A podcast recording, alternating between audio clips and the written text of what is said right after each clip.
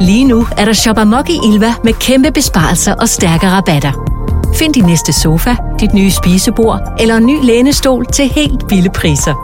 Og pas på, at du ikke shopper helt amok, for det kan være svært ikke at fylde kurven, når priserne er så gode. Vi ses til Shop Amok hos Ilva.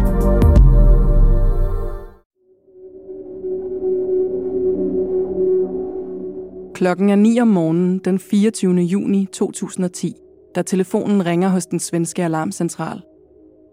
Min mor. Nogen har slået hende i hovedet, og hun bløder rigtig meget. Og vi er helt alene hjemme.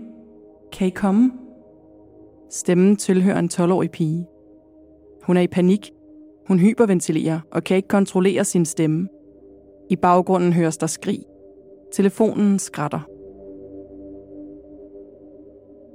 Sammen med sine tre søskende er den 12-årige pige i lejligheden, hvor deres mor ligger og kæmper for livet med blodet flydende ud af hovedet. Hun er blevet skudt tre gange i hovedet og slået med en pistol. Tre af børnene havde set gerningsmanden. En mand klædt i gult og grønt tøj og med en pakke i hånden. Politiet ræser i al hast til lejligheden, hvor moren ligger i en blodpøl. I favnen holder hun sin 10 måneder gamle søn.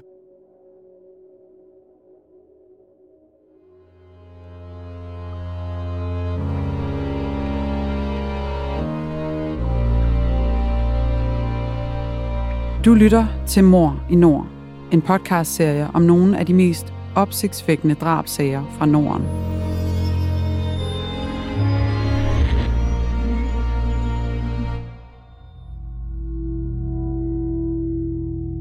Det du nu skal høre er en virkelig historie, researchet og fortalt af Peder Carlsen og læst op af Emilie Vestvold. Det her er en genfortælling af sagens fakta, som de har været gengivet i andre medier, fra domsudskrifter og andre skriftlige kilder. Nogle detaljer er udeladt, ligesom vi her afholder os fra at tage stilling. Det har retssystemet gjort. Men du skal være forberedt på, at det kan være voldsomt at lytte til. Ikke mindst, fordi det handler om rigtige menneskers liv og død.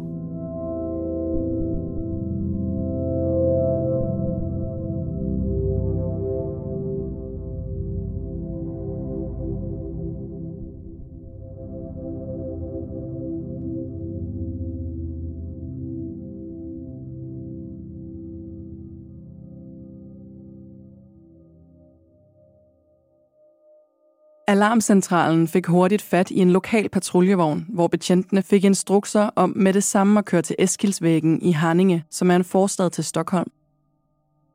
En voksen person var bevidstløs, og det var alt, hvad de vidste på det tidspunkt.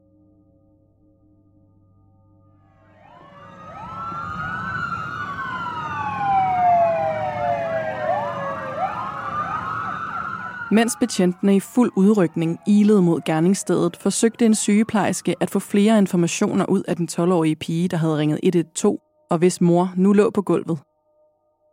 Datteren fortalte i telefonen, at moren bevægede sig underligt, at hun lå i en blodpøl, og at der lå en genstand lige ved siden af moren. Men datteren turde ikke nærme sig sin blødende mor for at se, hvad det var. Pigens stemme blev mere og mere skænger. Hun var i åbenlys panik. Pludselig forsvandt signalet, og sygeplejersken mistede kontakten til den 12-årige.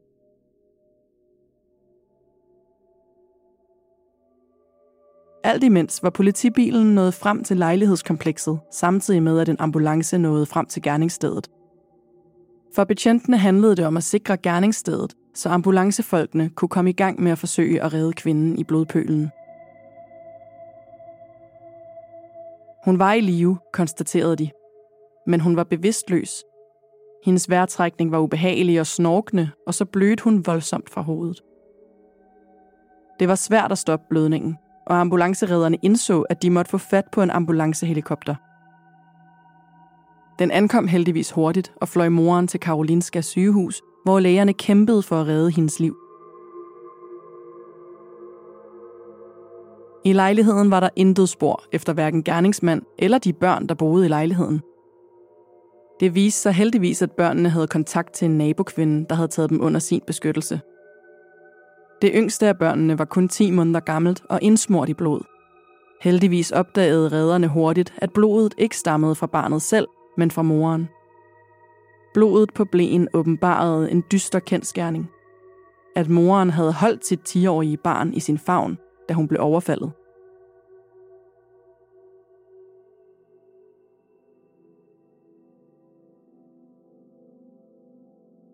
Politiet havde travlt. For det var stadig så relativt kort efter forbrydelsen, at gerningsmanden kunne være tæt på. Politiets kriminalefterforskere ankom til stedet, der allerede var afspærret, for at sikre sig bevismaterialer og finde ud af, hvem den kvæstede kvinde var. De fandt ud af, at kvinden var den 37-årige Susan Salinen. Susan arbejdede inden for ældreplejen og havde som bekendt fire børn. Den ældste, som altså var 12, og den yngste på de blot 10 måneder. Hun havde fået de fire børn med tre forskellige mænd.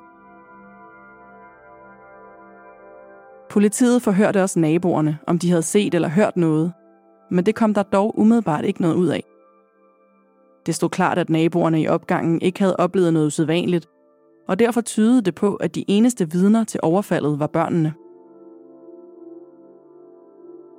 Dog fik politiet et tip, der skulle vise sig at blive særdeles anvendeligt. En kvinde, der boede godt 500 meter fra gerningsstedet, havde gjort et fund, da hun gik ned med skraldet den morgen.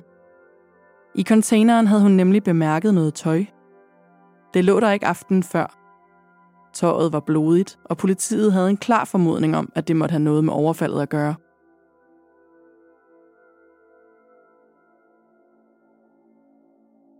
Ud på eftermiddagen kom så den tragiske nyhed. Susan Salinen var død af sine kvæstelser. Og med et var sagen nu overgået til at være en drabsag. Sammen med morvåbnet og patronerne, der lå i blodpølen, blev tøjet sendt til analyse. Og imens gik efterforskerne i gang med at lægge brikkerne i det puslespil, der udgjorde silhuetten af det voldsomme drab.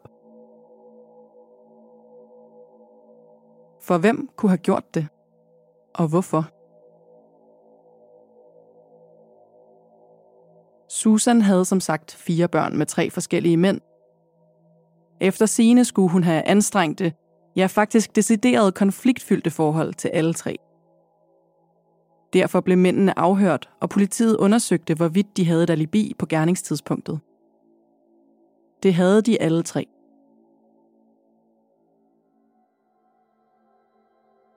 Imens forsøgte en forhørsleder med speciale i at afhøre børn at se, om hun kunne få noget brugbart ud af børnene, der angiveligt var de eneste vidner til mordet.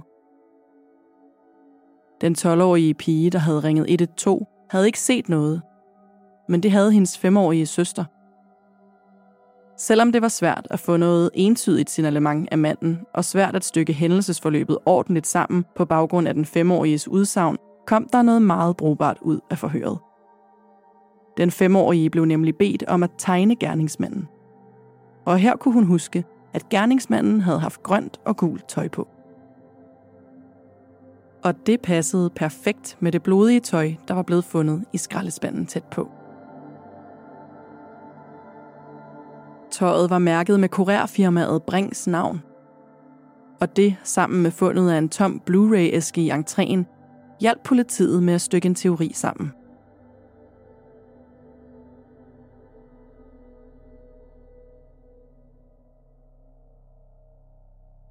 Morderen havde vidst, at Susan ikke ville åbne døren for hvem som helst.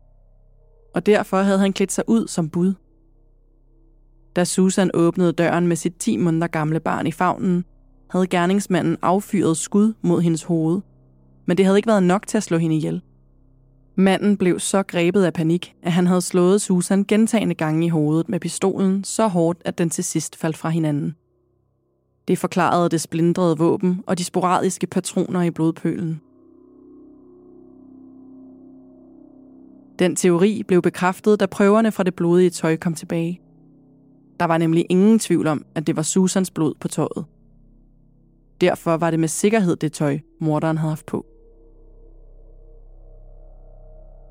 Og heldigvis for politiet var der for uden blodprøven også fundet spor af DNA i den tomme Blu-ray-æske.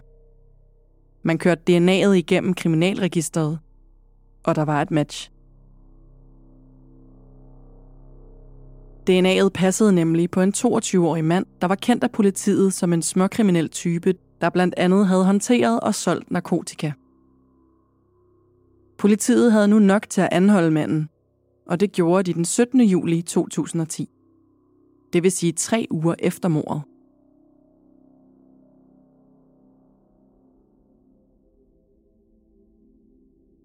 Der var bare det lille arbejderbej, at der ingen åbenlys forbindelse var mellem Susan og hendes 22-årige formodede drabsmand.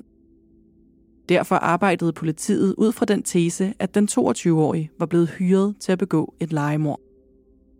Og derfor vendte de igen blikket mod fædrene til Susans børn, og her kom særligt faren til Susans 10 måneder gamle søn i politiets søgelys. Mandens navn var Imad Aburas, og han var oprindeligt fra Ægypten. Og så styrkede det mistanken mod ham, at Susan til sine venner havde fortalt, at hun var bange for ham. At han havde troet hende, og at hun ikke ville lade ham se sin søn. Derfor lå parret i en betændt strid om forældremyndigheden til barnet. Politiet mente, at striden om sønnen kunne være et motiv til, at Aboras havde hyret den 22-årige til at udføre legemordet på Susan Salinen. Men igen havde politiet svært ved at finde en umiddelbar forbindelse mellem Aboras og den formodede legemorder. De boede i forskellige ender af byen, delte ikke omgangskreds, og de havde ikke haft telefonisk kontakt i tiden op til drabet.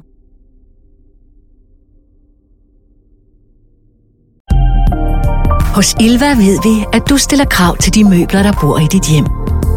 Derfor stiller Ilva også krav til materialer, håndværk og holdbarhed – ned til mindste detalje, så du bare skal vælge, hvilket møbel, der skal flytte ind hos dig. Ilva. En holdning til kvalitet.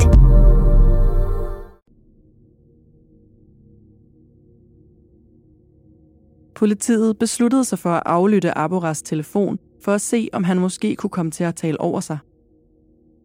Det gav ikke pote som sådan, men alligevel blev politiets mistanke kraftigt styrket nogle dage efter – for her ringede Aboras til sin familie i Ægypten og fortalte, at han var på vej til lufthavnen for at flyve derned. Pludseligt skulle det gå meget stærkt. For den hovedmistænkte i drabsagen var på vej til at forlade landet. Så der blev straks taget kontakt til politiet i Arlanda Lufthavn. De kunne dog ikke anholde Aboras uden en arrestordre, så i stedet fik politiet en anklager til at udstede et rejseforbud mod ham – det blev så faxet til lufthavnspolitiet, men desværre ikke tidsnok. Flyet lettede nemlig blot få minutter før de kunne nå at stoppe det.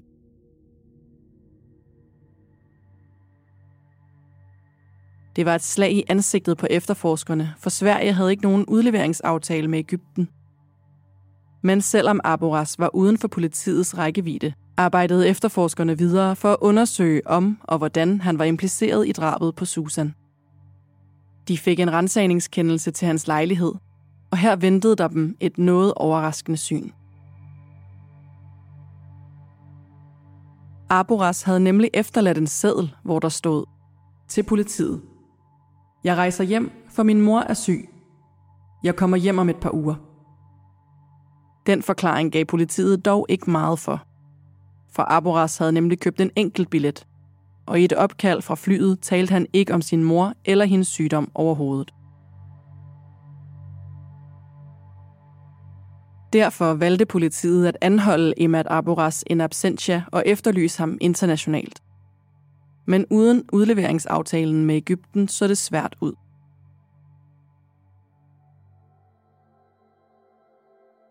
Politiet søgte med lys og lygte efter en forbindelse mellem Aboras og den 22-årige. De havde øjensynligt ikke ringet eller mailet sammen. Men efter en uges efterforskning fandt politiet ud af, at Aboras havde benyttet sig af en anden telefon. Det var en slags arbejdstelefon, han havde benyttet til at kunne tilbyde sort arbejde som rengøringsmand. Og her var der helt anderledes bid. For op til den dag, hvor Susan blev skudt og tævet ihjel, var der foretaget hele 112 opkald mellem Aboras arbejdstelefon og den formodede legemorder. Efter drabet havde der igen været kontakt mellem de to. Og det tolkede efterforskerne som, at den 22-årige skulle afrapportere over for Aboras.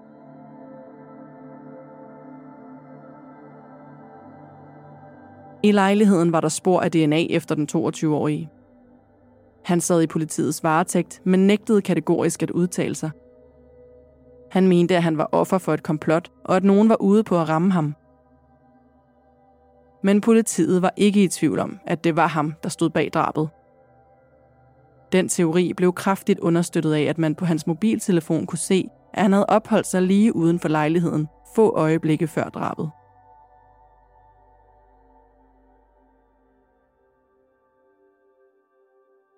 Derfor blev der den 23. marts 2011, ni måneder efter drabet, rejst tiltale mod den 22-årige.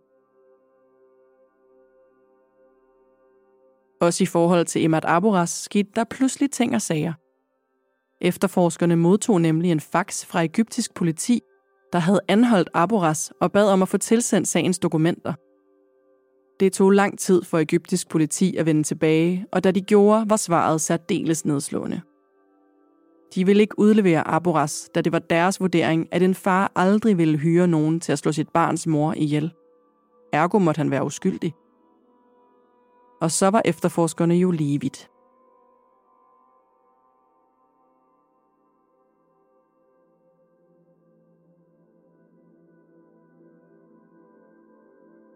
Kort tid efter blev sagen mod den 22-årige indledt.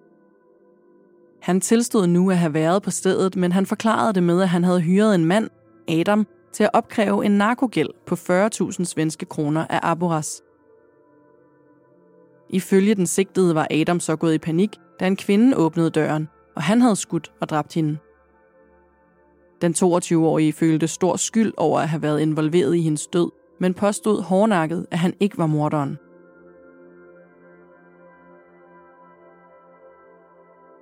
Den udlægning troede nævningene dog ikke på. Og den 15. juni idømte byretten den 22-årige en livstidsstraf for mordet på Susan Salinen.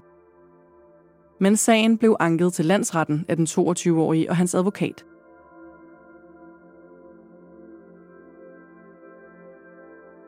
Og til politiets og efterforskernes store overraskelse blev han frikendt.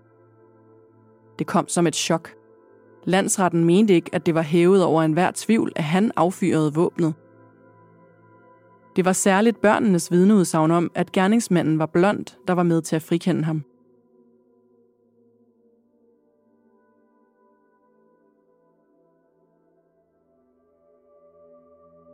Dommen var en kold klud i ansigtet på efterforskerne, der med Emad Aboras i Ægypten havde svære arbejdsbetingelser – men pludselig en dag modtog en af efterforskerne en mail fra Imad Aboras. Han ville vide, hvornår mistanken mod ham frafaldt, fordi han gerne ville tilbage til Sverige. Derfor vendte han retur i september 2012. Politiet stod klar i lufthavnen og anholdt ham med det samme, han landede, og endelig havde de nu den hovedmistænkte i sagen i deres varetægt. Den glæde var dog kortvarig, for byretten satte ham på fri fod, da den ikke vurderede beviserne mod ham stærke nok til en varetægtsfængsling. Og Aboras fortalte en historie, der matchede den 22-åriges. At han havde en narkogæld, der skulle opdrives, og at han var bange for den 22-årige. Grunden til, at han ikke havde fortalt politiet den version tidligere, og at han var rejst hjem til Ægypten, var, at han ikke mente, at nogen ville tro på ham, fordi han var udlænding.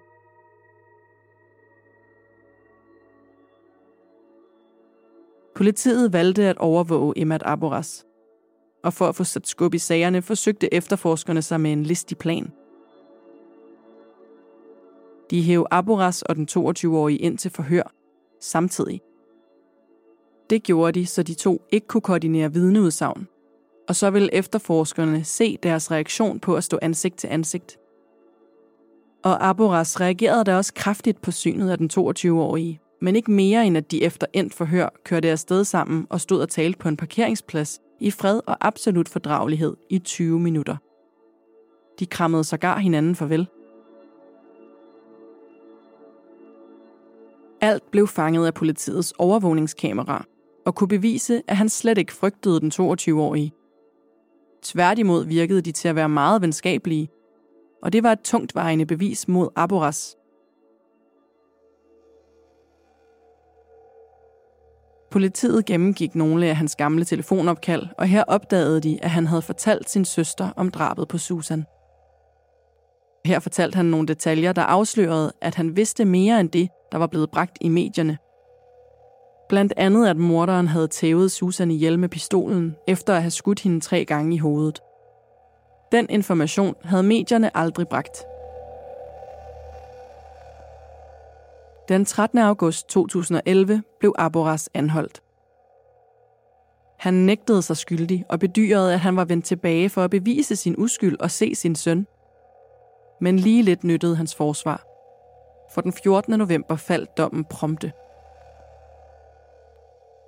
Aboras blev dømt skyldig for medvirken til mor og blev idømt 18 års fængsel. Dommen blev anket, men landsretten fandt ham skyldig i at hyre en legemorder til at slå moren til sit barn ihjel. Landsretten skærpede dommen, og Aboras fik en livstidsdom. Ingen er dømt for selve mordet. Personen, der skød Susan for øjnene af sine børn, er fortsat på fri fod.